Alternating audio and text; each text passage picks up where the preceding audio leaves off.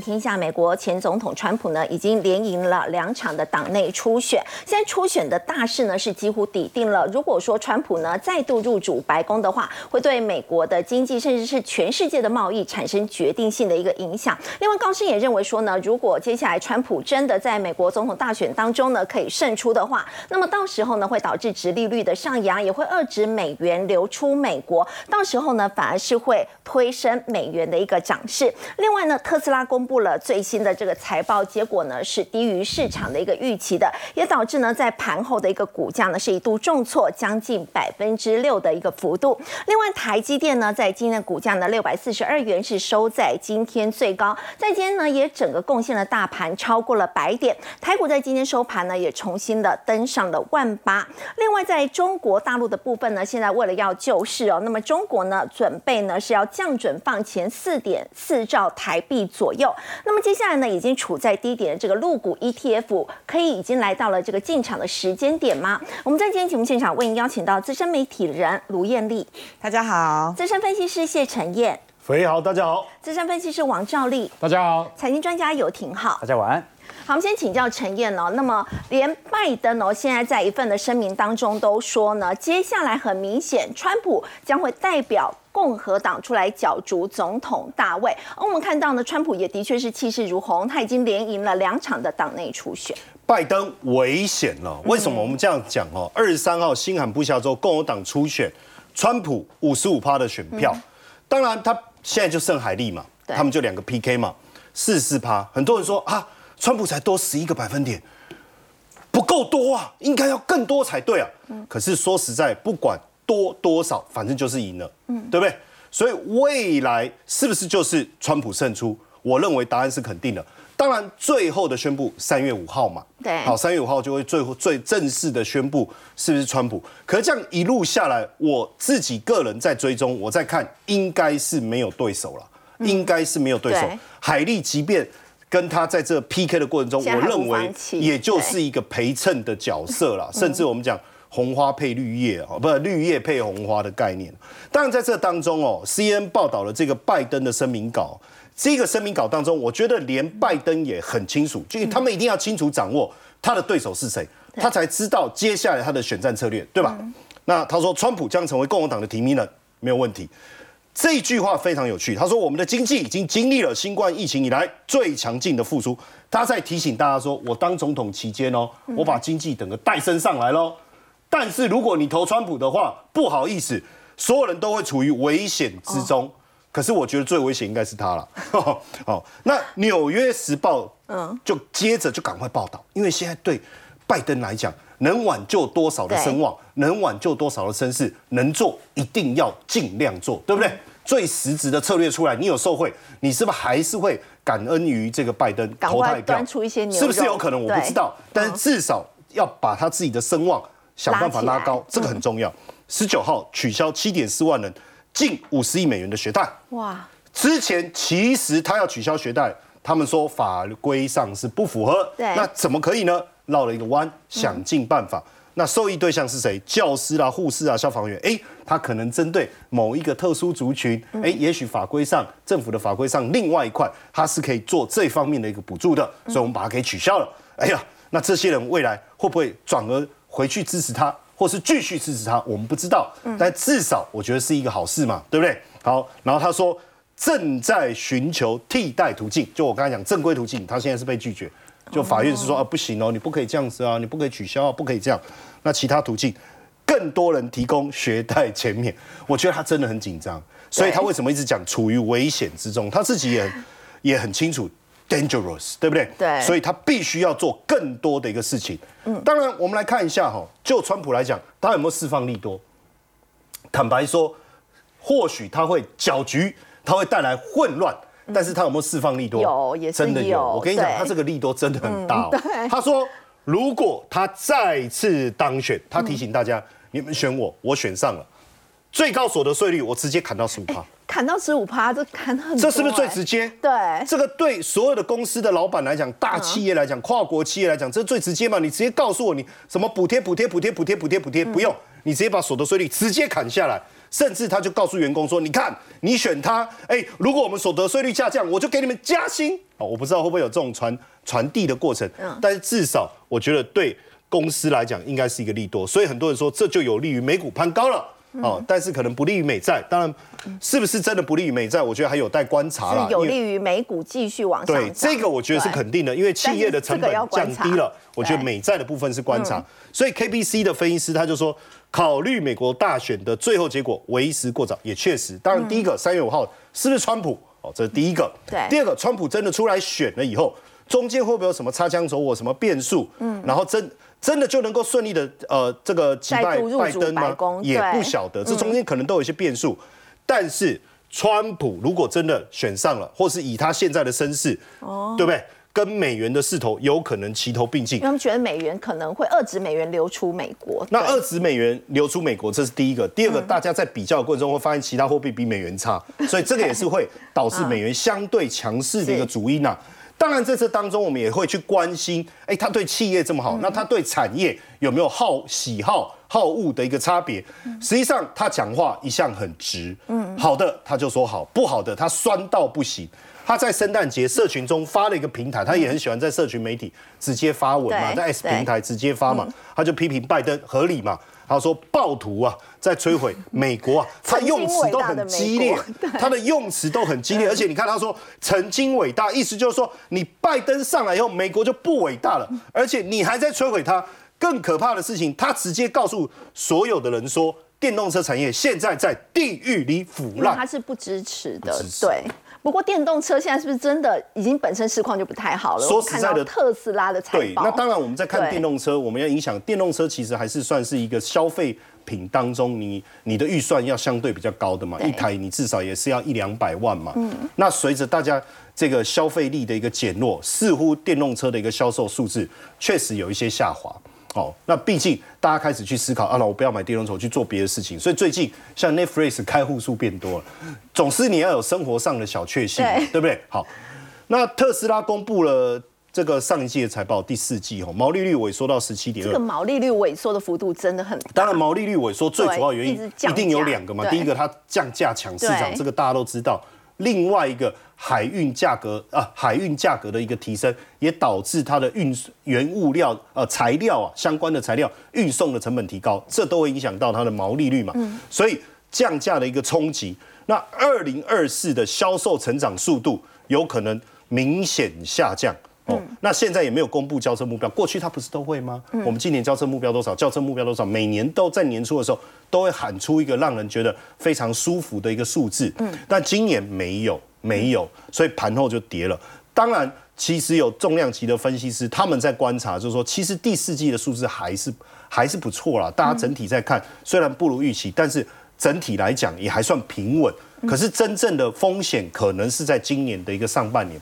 为什么在今年的上半年？其实我还是强调一件事情，就是经济上升的一呃速度如果没有大家想象的强劲，物价的高涨，大家如果转移消费的一个目标的时候，电动车可能不是一个选项。再加上整个供应链运送成本的提高，那对特斯拉来讲也是一个冲击。我觉得这个部分要特别特别小心。对，要特别注意了哈。那当然，路透也有特别讲哦。呃，特斯拉已经告诉供应商哦，因为刚才降价无效了嘛，那怎么办？我不要再降价了，我直接推出一个什么比较大众的一个电动车，可不可以？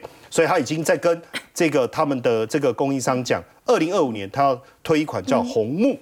红木哦，就是比较这种小型的，然后可以跨界的，就是小型的跨界车啦。简单来讲，就是比较受欢迎。对，然后你可以多元用途，然后价格又不高，那销售量是不是有可能会比较好？那大概二点五万美金，这个是很入门哦。如果按照过去特斯拉这个 Model 三啊、Model Y、Model S 的一个价格来比较，当然现阶段还有一个比较大的问题，也是。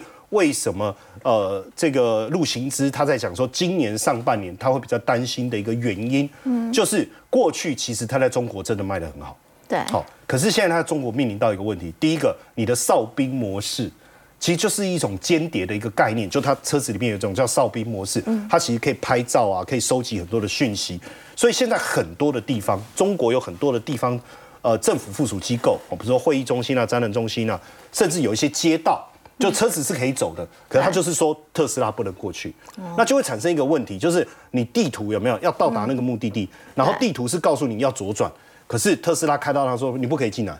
哦，哎，我为什么不能进来？呃，你是间谍，我怎么会是间谍？你有没有开哨兵模式？没有。那你一旦开了，你就是间谍，大概就是这个逻辑，而且限制非常的严格，不止不能进入，你连路过都不行。路过他假扮路人甲都不让他演，哦，就产生这样的一个问题哦。所以呢，基本上哦，我们看到，因为呃，我们之前也跟各位讲，这几个礼拜就是超级财报周嘛。对。哦，你看美超维哎出来，大家很开心。Netflix 哎，这个订阅的数字也在增加，大家都在观察这些细节。可是特斯拉整个财报不如预期的状况，其实大家会开始担心说，哎，那会不会其实美国经济复苏力道根本就不够？我觉得接下来。美国的企业可能会产生一些分化，比如说像电动车这一类，可能真的是在地狱里面腐烂，所以它会持续的往下走。但是比如说半导体类，你看 SMO 的财报业绩公布、获利公布，几倍的一个增长，它可能还是能够受惠 AI 的一个呃发展，能够有所表现。所以在产业的选择上，还是要谨慎小心。好，刚刚陈燕带我们看到是在美国现在财报周的一个状况，也特别提到这个 SMO 反映整个半导体的一个现况。双半导体，我们来看到是在台积电的部分哦，今天神威在线，今天股价是收在最高六百四十二元，而且照例它贡献的大盘就超过了百点哦。所以我们看到台股今天收盘也是魁违将近两年之后，今天收盘又站上了万八。对，没错，台股的部分来看的话，其实今天创下了波段的一个新高。我想最主要有几个原因啊，第一个美股的部分，你可以看到财报周。公布的这些数字，个股的数字，基本上绝大多数都优于市场的一个预期。那带动了你像纳斯达一百的指数创下历史新高啦，费半的指数创新高，标普五百啦，道琼这一些都已经早就创下历史新高的水准。所以第一个有美股的带动，第二个来讲的话，其实陆股也开始慢慢的走稳了，因为他们的政府也在大力的一个护盘。所以台股呢，你你看有这两个利多，你说怎么可能不创新高？所以。今天的指数你看一下，成交量并没有放大出来，因为大家还是会担心，哎，会不会有品种的一个卖压？结果它就拉了台积电，你知道吗？让指数一下子就创下了新高的水准。好，那这个地方我们先讲，这个地方就是台积电试出来的一个未来的展望法说的时候，然后结果那一天呢，外资大买超，嗯，当天就买超了大概史上第二大的一个买超。那当然这样的状况之下，就说台积电。定心丸已经定下去，今年半导体的展望基本上来讲就是两位数的一个成长，嗯，所以在这样的情况之下，台湾的半导体占占所谓的一个权重的部分，其实相当的一个高，尤其是台积电。好，所以你我会觉得啦，其实指数以目前来讲，当然大家会担心丙种结账等等等，可是我觉得你只要持股不要太高，比如五六成就好了，你不用 all in，可是你五六成基本上来讲是 OK 的。因为因为指数来讲，应该会慢慢的往一万八千三到一万八千四来进行挑战的哦，在农历年前，我觉得，因为农历年前你要过一八六一九这个历史新高，我觉得有点难度啦，因为越到封关的时候，成交量会放不出来，哦，所以。我先把啊目标的部分来讲定定在这个位置点。那今天在贵买哈，很多中小型股表现好弱。对，没错，我我跟大家报告，当然有些人会结账啊。那我跟大家讲哦，就是说涨很多的中小型股，其实美股的财报也是这样，就是说涨已经非常多的小型股，本一比非常高的股票，我觉得这些假如财报一公布不如市场的预期，我看到那个跌幅相对上来讲会比较重。那相同的，假如已经涨很多，筹码一松动，也容易产生短时间比较大的一个回档修正。所以涨很多的中小型股，你不要去碰，因为这一些有一些的品种的卖压确实会出来哦，所以选股你要特别的小心。那刚刚所提到，不管是标普啦或或费半等等，这些都创新高，这个就是台拉升台股往上最主要的一个力道。好，那我们来看一下，刚刚陈彦哥有提到，其实台股在今年来讲，就今年的展望而言，我觉得第一个半导体，对不对？第二个来讲 AI 的族群，这个肯定是贯穿一整年的一个主轴啦。那当然只是说。股价涨多了，有时候回档修正，然后它进行一个轮动的一个格局。好，你看一下。我们看一下，有外资的分析师，他认为台积电是最没有风险的策略，在 AI 的类股里面，你知道吗？为为什么？因为他觉得市占率基本上不不会有不确定性不多。大家投资最怕就是不确定。对，没错。他觉得台积电是他不会被抢单呐，因为高阶的制程来讲，现在三纳米、二纳米，谁要抢他的单很难呐哈。那另外一个展望有上修的一个机会，因为从目前来看，AI 的所谓的一个题材的部分，或者是。这个市占比肯定越来越高，所以他认为它的估值具有吸引力。哦，所以台积电在未来来讲，我觉得震荡走高的机会其实是非常的一个大。指数已经来到万八之后，大家现在也会比较担心嘛？所以你有买什么样的族群有比较安全？对，我觉得一个就是台积电供应链，那相对上来讲，这些不是大股本，股本比较小的。好，你看一下凡轩，那未来展望肯定要好。你看它的股价来讲，就震荡走高。那它大概有几个题材，一个就是它是 ASML，就是爱斯摩尔，他认为今年的展望差不多，可是明年会很好哦。爱斯摩尔，那也是美商印材的代工的一个供应链，在手订单的部分也不错，所以今年来讲预估会比去年成长。可是重点，它那个成长不是爆发性，所以我觉得它的股价大概就是稍微的，你看它最近的走势就震荡走高，震荡的，这这种不会飙啦，不容易飙。加登的部分，这种股性比较火哈，因为你比如说像台积电、Intel、三送等等，这一家进入所谓三纳米的 EUV 的部分来讲，那它的一些新的光照盒的部分来讲有认证，所以毛利会比较高。所以你看它的股价突破之后，稍微拉回来整理，我觉得这个有机会啦。另外一块就是在储存设备的部分哦，储存设备我觉得大家要特别的一个留意啦哈，因为 AI 你 AI 伺服器的部分来讲，肯定容量越来越大。对，呃，所以。是在储存的设备上，这个是大家比较忽略的。其实。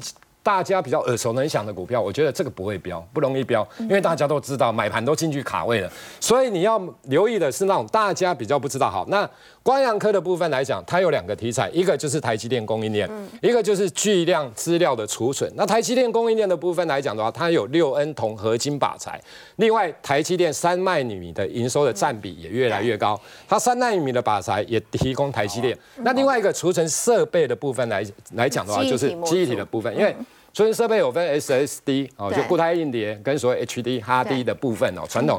那我觉得微刚的部分来讲，它当然也受惠了哈。去年获利不错，那未来来讲，在记忆体的部分也有减产的效应啊，跟需求回升，所以今年预估 EPS 也会有机会优于去年。嗯，所以股价来讲，我觉得应该也有机会往上的一个实力的。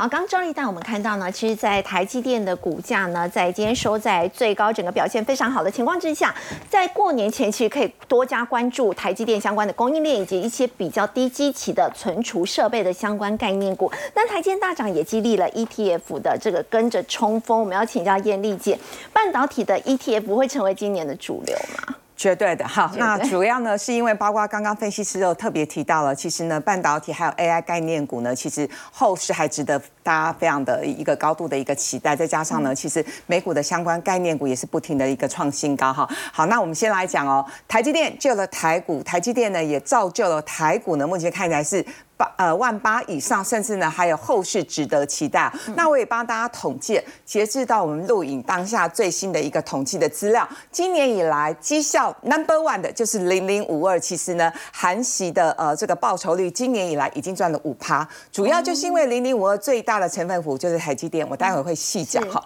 那第二名呢是零零八九四，就是中信小资高价三十的 ETF，呃大概它的报酬率是四趴多，那其他的大概也有。有三到四趴之间，包括呃零零五零，还有零零六二零八，这之前我们都在节目跟大家分享过，还有非常多小资组很喜欢的零零八八一，以及零零七七三呢。其实呃今年以来绩效大概有两趴多啦，不过它过去一年是六十六趴，因为它有蛮多的一个中小型的一个概念股。好，那我们今天时间的关系，我就主要跟大家分享绩效前两名。哈，今年以来绩效前两名，一个是零零八九四，另外一档是零零五二。那我们发现它的最大持股都是谁？都是台积电，所以呢，接下来我也要大胆预言哦，接下来最会涨的 ETF 都跟台积电息息相关哦。好，因为呢，呃，台积电还是有机会挑战历史新高嘛。哈，好，那我们来看一下零零八九四跟零零五二。零零八九四呢，它的概念很简单，就是如果是高价股，然后如果小资主你又买不起这些高价股的话，那你就买这一档 ETF 哦。大家可以看一下，台积电持股占比是二四点五三，联发科呢大概是八趴多，台达电五趴多，联永智邦等等都是大家买不起的股票。所以呢，这一档 ETF 高价股，对，所以这档 ETF 非常适合小资主，因为呢，现在它一张一万多块了哈，其实对小资主来说好入手。那零零五二，其实我之前节目也跟跟大家分享过，它就是三档股票占比非常非常的高，台积电五十七趴，联发科五趴，红海四趴，所以换句话说呢，这三档股票呢加起来占它的持股的比重就将近七成喽。所以如果你很挣扎，到底是要买台积电啊？最近大家也都说联发科很好，就连红海都反弹了，不知道怎么办，很挣扎，那你就买零零五二。嗯，好，那也有人说。燕姐，那我可不可以直接买半导体 ETF？当然也可以，不过相较之下呢，不管是呃我刚刚提到零零五二或零零五零，他们成交量比较大。相较之下呢，这三档一半导体的 ETF 其实都很年轻啦，没有太多的历史记录可以参考。不过大家也可以发现呢，呃，这三档 ETF 一年来的绩效大概也都在四成左右。基本上，我个人认为其实这三档差异性没有那么高，所以呢，基本上大家会发现它的绩效差异性也不高。那差不多，对对。只有差一点点的是说，呃，中信关键半导体持有台积电的占比呢是二十趴，一个是二十趴，一个二十五趴，一个三十趴。那如果你对台积电特别有信心的话，那你当然就买台积电持股占比最高的半导体 ETF。好，接下来这个重点大家要听哦，你不要等到台积电过了历史新高，你才买这些相关的 ETF，好不好？把握时间点。对我帮大家做了一个相关的统计，就是呢，过去呢这大概七八年的时间，台积电最会涨落在三个月。份，十一月、十二月跟一月份这件事情很容易理解，为什么？因为每次到了十一、十二月份，都会有所谓的年底作战行情，对外资来说。啊，不知道要选什么股票，大家就先买台积电嘛，对不对？那第二个概念就是呢，为什么涨一月份？一月份是因为要开法说了嘛，要公布季报了嘛，每次都让这些外资分析师跌破眼镜，发现原来台积电比预估跟想象中的还要好。所以大家看一下，今年以来台积电呢，一月份已经涨了八趴，去年台积电一月份是十六趴，对，然后二零二二跟二零一一也有涨，只有二零二二跟二零一九年这两年没 key 哈。那相较于二月份呢，台积电是。跌多涨的比较少，三月份呢也是跌多涨的比较少，所以呢，其实通常我们都会建议大家啦，如果你对台积电有信心，其实你早该在年底的时候你就应该入手加码了。所以在过年前的部分的话，艳丽姐会怎么建议呢？是不是要先把部分先落袋为安？呃，我觉得如果台积电有机会创历史新高的话，我个人是保持着比较高度的信心哈。如果有抱抱着过年，对，如果如果就是呃有机会创历史新高的话，我想呃成本很低。的也许可以先呃停利一趟，可是呢，如果说你相对的比较高位阶才进来的话，也许再耐心等等。除了 ETF 之外，你也可以配置一下台股基金，因为台股基金赚的比零零五年还多。对，它去年台股涨二十六趴，台股基金表现是比台股 ETF 更好。对，台股基金平均的绩效是四成，那绩效前十名呢是分别是落在八十趴到一百趴。那我们来看一下，也因此呢，呃，我不知道跟我的大力推荐有没有关系了哈，有好多的。台股基金呢？呃，过去这一年规模暴增哈，像是统一奔腾、野村优质等等，其实呢，它的规模分别是暴增了三成到八十几趴。不过坦白说，这样子的规模来到了两百亿到四百亿之间。跟那种什么台股 ETF 动辄就是有现在已经有五档破千亿比较起来，我觉得台股今天还是很可怜呢。大家听到 ETF 呢，就会觉得啊随便乱买一定赚钱，但基本上我觉得主动型的台股基金会挑的、会操作的，我觉得带来超额利润的可能性是更高的哈。接下来重点大家要认真听哦，我也帮大家调了一些相关的绩效。我们刚刚说。规模暴增这两档嘛，所以我不偏心，我就把这两档的绩效跟大家做一个分享。呃，规模暴增，统一奔腾跟野村优子，对不对？嗯。啊，规模都暴增了八成呢。统一奔腾十年来的绩效是多少？五百二十六趴，五倍哦。这个概念是什么？零零五年十年的绩效是两百二十趴。所以比零零五零多赚一倍的概念，那野村优子也一样，十年的绩效呢是多达四百五十六趴，也比零零五零呢也是多赚一倍的一个概念。好，那其实有些观众朋友会跟我说，其实主动型的基金，呃，台股的基金大概有一百多档，大家还是会觉得，呃，有些人可能没有办法承受这么大的一个波动的幅度。那同时也有人认为，啊，不是下半年可能会降息吗？那我也想买一点债券，可是我手上钱又没有这么多，那怎么办呢？其实我觉得台股的平衡型基金蛮适合大家作为核心资产配置。简单说一下，什么叫做平衡型基金？嗯，对，就是呢，同时持有股票跟债券的这样的一个呃基金的一个组合。也就是说，基金经理认为现在。股市的景气比较好，他就会多配置一些股票。如果经纪人认为说，哎，债市的大多头要来了，他就在债券的配置上面会多增加一些比例。所以呢，我也去查了一下，目前台股的平衡型基金里头持有债券的比重大概是两成多啦。换句话说，大家呢大部分买的还是比较多的是压在股票的一个部位哈。好，所以我们也可以看到。台股大盘还没创历史新高，可是已经有八档的台股平衡型基金净值已经创历史新高了哈，包括野村红利，然后我们也不要偏心了，群益、真善美，然后摩根平衡基金等等。啊，我讲一个重点，平衡型基金呢，好多档年化报酬率是八到十趴，也很厉害啊，所以值得大家做一些留意。好，刚刚艳丽姐带我们看到，其实今年以来台股表现是比较震荡，上冲下洗，这个。平衡型基金呢，或许可以作为大家这个投资的一个参考标的。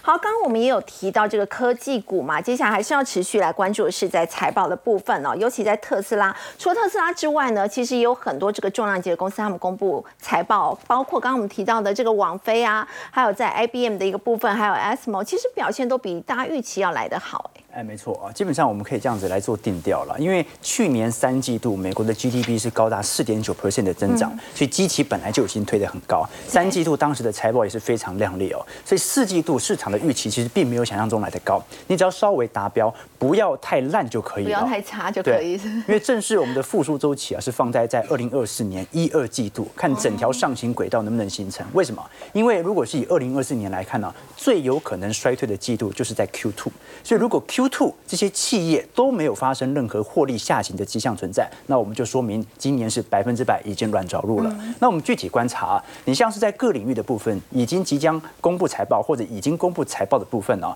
首先要观察的几个要件，第一个就是微软。为什么微软特别值得留意啊？因为微软股价在最近一段时间显著的冲高，重新回到全美市值第一名的企业，重新超过苹果，重返了三兆美元的俱乐部哦。那我们都很清楚，因为微软作为这一次 AI 部门的先行领航者啊，他所开出的财报，市场的预期评价比较高，所以到时候他下礼拜公告财报之后啊，会比较受到市场上的震动。第一个，他全持股了；第二个，就是大家都把预期就在他身上了嘛。我认为你可以带动 AI 产品显著的上行，所以我们看待微软在产品的部分呢，不管是我们看到的 Azure 的其他云端产品的部分啊，或者我们看到最近 Office 三六五，它也推出了它的相关 Copilot 啊，一些 AI 的人工智慧的辅助系统哦，其他像是搜寻引擎啊、伺服器啊，现在平均来看哦。大概在今年一季度左右啊，基本上都必须要双位数字成长。去年四季度没有没关系，因为大家的预期并不高。对，今年只要都是双位数，那就是完全达标了。所以第一件事情就是市场对于 AI 今年的预估值拉得蛮高的，这个大家要小心。那第二件事情呢，是来自于市场的娱乐消费。刚才陈彦哥有提到啊，这。几个月哦，市场有一点消费主力的轮动迹象，那就是对于三 C 消费电子产品或者一些耐久材的消费力度啊，缓慢在减弱当中。不想买沙发了啊，不想用装潢了，不想买电动车了。但是对于软体服务、精神的提升是越演越烈，也就是买看 Netflix 啦啊，或者去旅游啦啊，这些服务类性质的支出哦。那我们可以观察到，这次网飞在股价在财报公布之后，股价直接跳涨了十个 percent，为什么？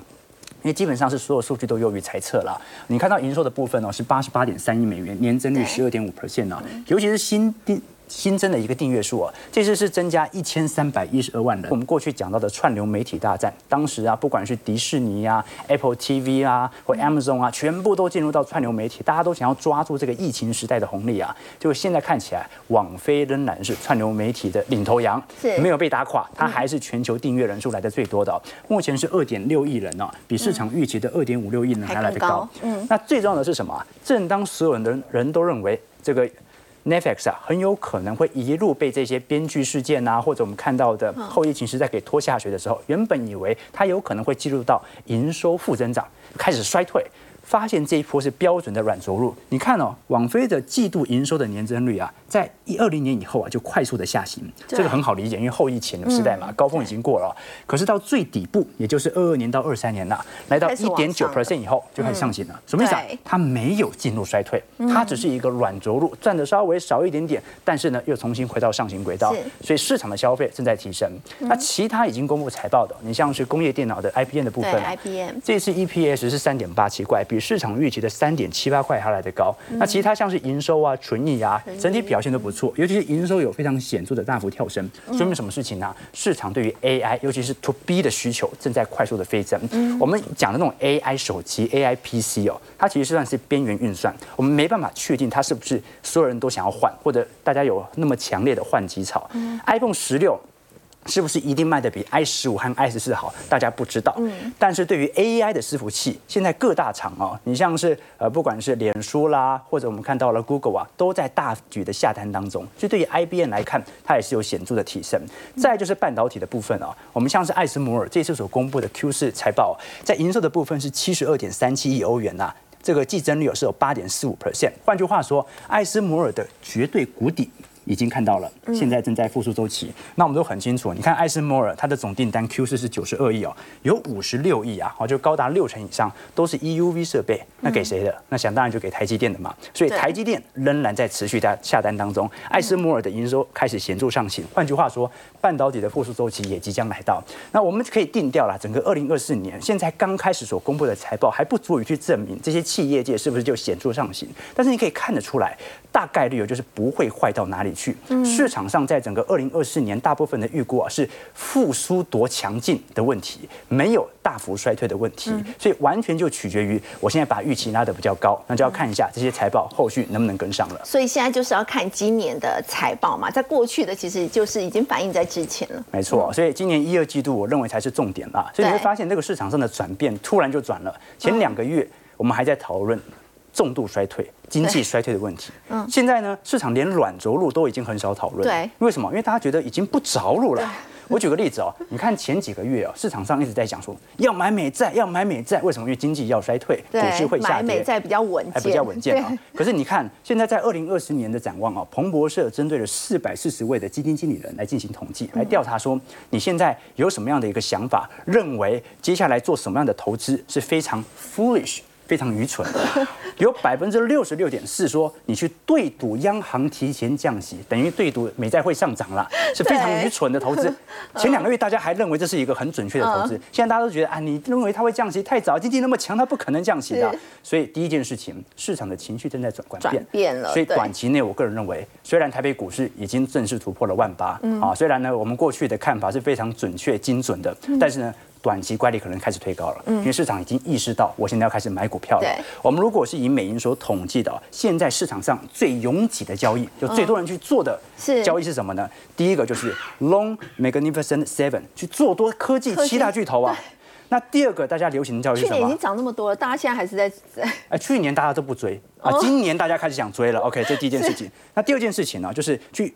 做空中国股票啊，所以第一个就是做多美股，第二个就是做空股市这个这个中国股票啊。那你看到还有一项啊，是去做空长天期美债啊，所以市场的观念已经转变了。我认为短期乖离可能已经开始显著的推高了，但是我们至少可以理解啦，美国股市正当家，嗯，就是在今年元月份啊，正当大家还认为说，哎，可能股市不会再上涨的时候啊。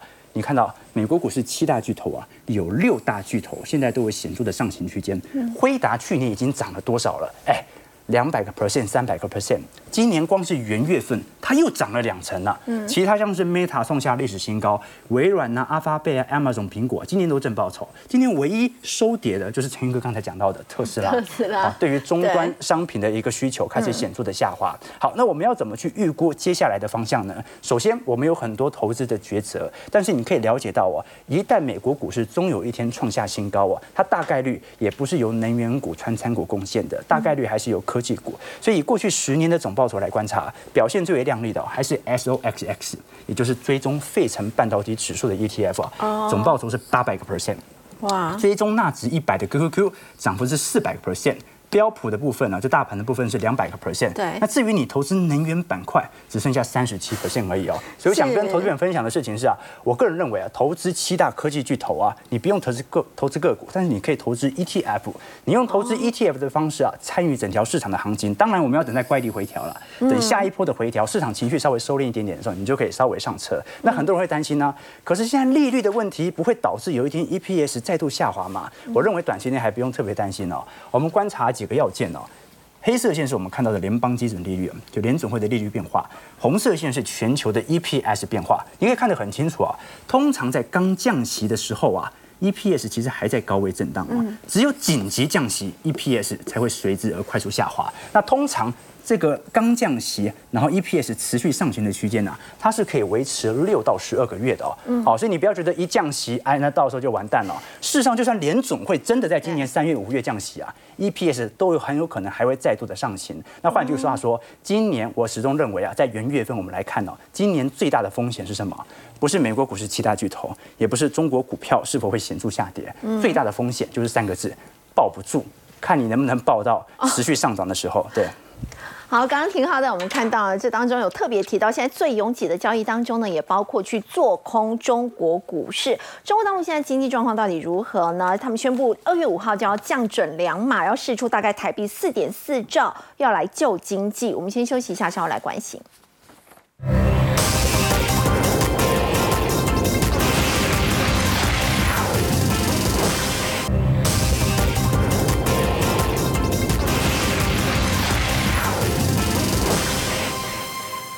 宣布呢，在二月五号降准两码，大概是出台币四点四兆。我们要请教陈燕了。日经中文网却说，如果我们按照这个美元来计算的话，先前说中国大陆在去年的 GDP 呢是成长百分之五点二，但如果用美元去算的话，它其实是负成长。哎，对，呃，人民币计算是成长，但是美元计算是负成长。但是这个是，而且是连续。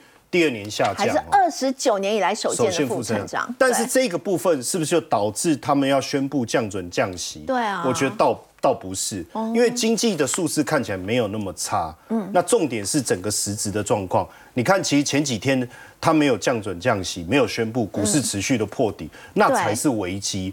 原本我认为整个降准降息应该要在农历年后才来做，现在做其实有点早，因为你现在做了刺激的股市，那大家不是又套现？呃，对，所以它原本应该是农历年后要做，可是为什么现在做？为什么急着因为整体的状况真的太差，所以我说你看这个经济数据没有什么太大的意义啦。因为坦白讲，你说负成长啊，也不过下滑零点五，这就有必要导致它要降两码，两码，对，降两码。它现在的存款准备金率大概是七点四，七点四，所以它有很大的空间可以降。嗯，可是它一开始一口气就降两码了，对，对，降两码会释放出多少的资金？就是一兆啊。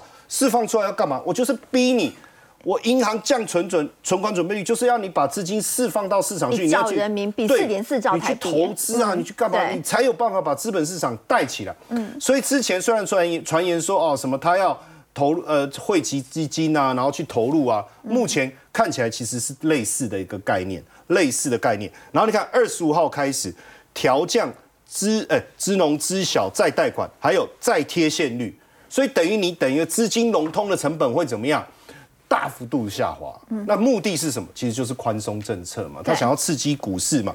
所以他们现在最担心的就是股市不稳定。原本只是一个金融市场的问题，会不会变成政治问题？这个是很严重的哦，很严重的。那现在我们。说实在话哈，是不是有效？我们必须从整个经济层面的角度来看了。你如果说我今天吃都吃不饱了，你怎么降准？怎么降息？其实我也不见不见得会去投资股市嘛。那你看现在内地年轻人已经消费降级到什么程度？哦，年轻消费者他们在讲叫平替了，三亩平替。其实这个搜寻的一个名词，现在已经变成是热搜非常重要的概念。什么叫平替？就是说你任何可以找到更便宜的替代品的一个方式。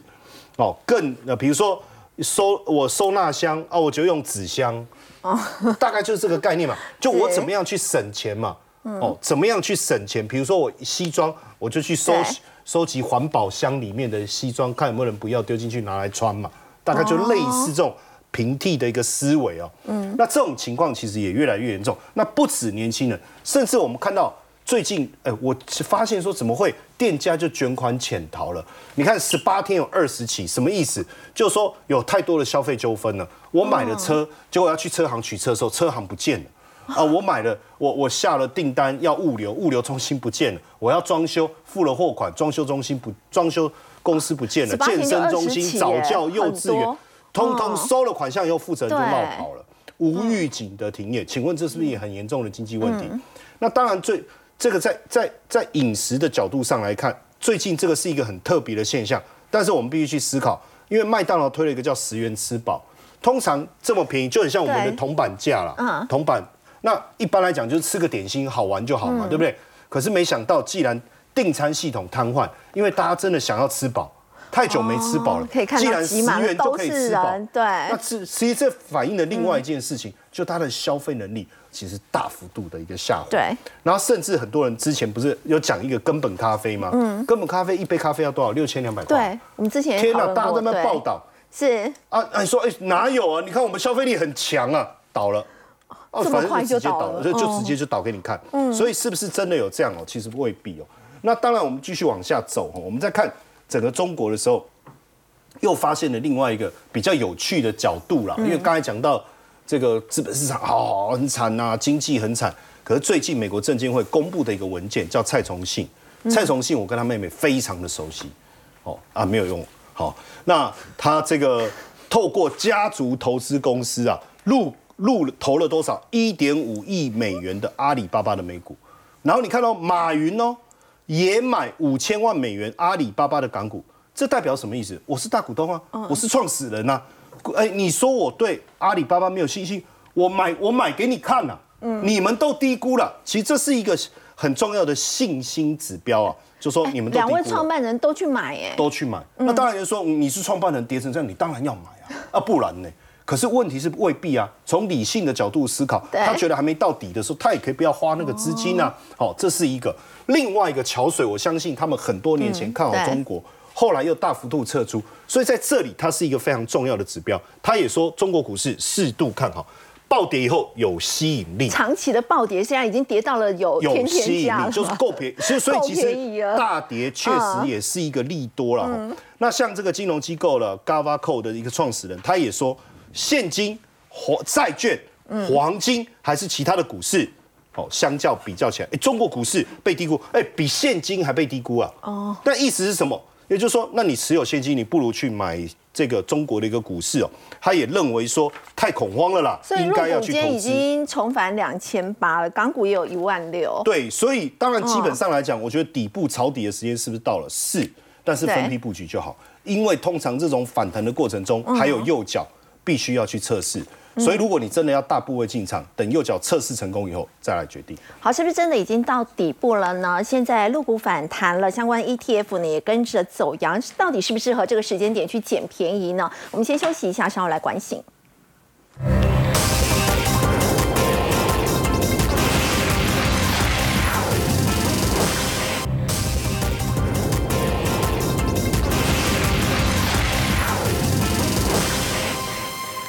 特别提到陆港股的反弹，那么也带动了 ETF。我们要请教这个赵丽，现在中国我们刚刚提到试出四兆台币的活水要来救市，所以这个时间点真的是去布局这个 E 陆股 ETF 的好时机吗？真的已经到谷底了吗？对，其实我觉得哈，其实这个地方是啦，因为其实你不要小看大陆政府的信心哦。其实一开始的时候，你看一下，我相信哦，现在全世界的人基本上哦，假如比较重要的股市，大概都觉得陆股不会涨，因为它已经跌很久了，你知道吗？你你日本日本股市哦，失落的十年二十年好了，现在人家都已经快创历史新高了。刚刚廷浩还在我们看，很多人去做空入股，对，没错，现在非常拥挤的交易就是在放空入股。好，那我跟大家报告，其实当然政策面它是一个一个利多接出来啦，就像台湾的一个政府的部分也是一样，当遇到股灾的时候，其实它有可能一开始，比如说做做样子嘛，对不对？比如说啊，农平盘以下不能农券放空啦，不然怎样等等等，到最后受不了的时候，就是国安基金进场。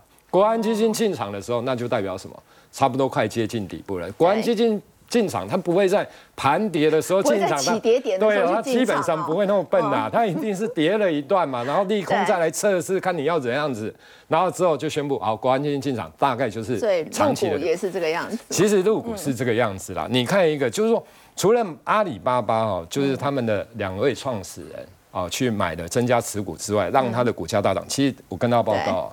股价对利多利空的反应会不会反应？这个很简单，就是市场现在的因素。好，来，结果呢？阿里巴巴两位创办，哎，结果股价真的会涨，哎，对，这了不起啦！哈，你要是这样，有可能隔天就跌下来了。啊，第二个，你要看汇率哦，人民币的部分哦，离岸人民币其实前几天就已经开始在升值了。嗯，其实都是这样子啦。你要买股票好了，你总是要汇钱进来，国外的资金要先汇进来，就像外资想要买股票，是不是要大量的买？是不是他要先汇进来台湾买新台币？所以你会看到新台币开始出现升值的走势。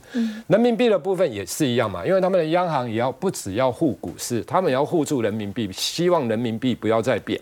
所以你从这些的角度，然后陆陆续的利多，然后你再去观察，假如你不信，你再去观察大陆的 ETF 啊，比如说上证五十的 ETF 啦，这一些前四大的，你去看前几天全部都爆量啊，你知道吗？下面都爆了一大堆量，就如同台湾的股票，台湾的 ETF，台湾的 ETF 还不是非常明显哦，就如同我跟大家报告，这角是上证五十的 ETF 是。大陆的七星的 ETF，其实在这边爆量，你知道吗？爆完量之后，你会发现突然之间，中国 A 五十，对，这个是台湾的哦，国泰中国 A 五十。那爆完量之后，结果它的形态类似这样子，跌了一大段之后，底部连续性、密集性的爆量，那股价可以站上大，对，那就代表什么？资金真的在进场啊！所以我说，其实现在哦，说真的，在大陆股市的部分，我觉得他们政府在进场。那台湾，假如说你要留意的话，你要留意什么？第一个。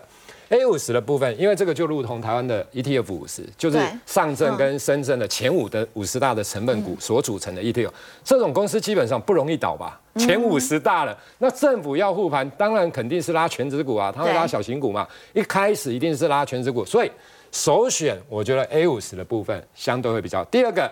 你讲 A 五十，你还是会怕，那你去选什么高股息？中信中国对，就高股息。为什么高股息？因为这些企业角还可以发出高股息的殖利率的话，代表什么？它的现金流是够的，它的财财务是好的。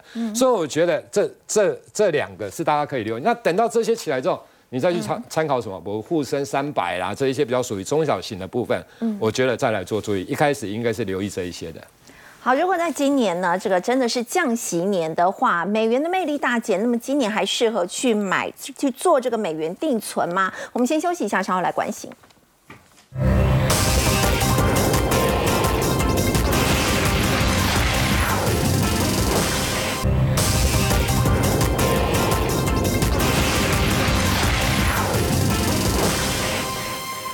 我们说今年是降息年，那么美元的魅力大减了。在这种情况之下，挺好。今年适合去买美元定存吗？呃，正由于美元的高利。这个魅力大减啊，所以才要掌握这个美元利率还在高位的时候嘛，对吧？所以你可以观察到哦，如果是以台湾银行所发行的相关美元的定存利率来做比较，会发现哦，普遍来看大概在三点八五 percent 啊，大概各大银行都差不多。那有一些比较高，你像元大银的部分是三点九五 percent，阳性是直接冲到四个 percent，联邦银也是四个 percent，所以反而啦，在这段时间呢，你不要觉得四个 percent 很少啊，还觉得输给金融股的殖利率，输给元大高股息，啊，输给零零五六零零八七八。可它是定存呢，嗯高股息 ETF 始终有它的个个股风险存在嘛，所以以定存来看的话，能够有四 percent 左右的定存报酬，基本上我觉得还是可以掌握一下的啦。可是我们要特别留意的几个方向啊，就过去我们台湾人很常投资美元呢，会出现赚到配息、赚到殖利率，但是赔掉汇差的一个疑虑存在。好，如果呢接下来美元因为降息啊，走一个显著的贬值趋势，会不会赔掉汇差？对啊，我可能定存了一年之后，哎，就拿回来的美元发现贬值了。嗯，好，所以我们必须要承认，通常我们投资美元，不管是定存还是美元相关产品啊，属于两段式交易。我跟机车一样，两段式左转哦。什么意思呢？第一段是你要看这个利率符不符合你的预期，第二段你要看适合的汇差，再把它换回台币。那美元今年到底会不会显著的贬值呢？这个时候我们不能只看联总会不会降息，我们要看欧洲央行有没有跟着降息。为什么？因为以美元指数来看，也要看欧洲央行的态度。它的最大成分货币是欧元嘛，占了五十七点六 percent。什么意思啊？如果欧洲央行先降息呢？它先降息，那美元不就升值了吗？所以哦，我们必须要看欧洲央行和美国联准会啊本身降息的步调为何。如果是欧洲央行先行降息的话，那我们反而要了解哦，美元指数还是有可能会持续的震荡。只不过呢，通常我们会这样讲啊，在一个景气循环周期当中啊，在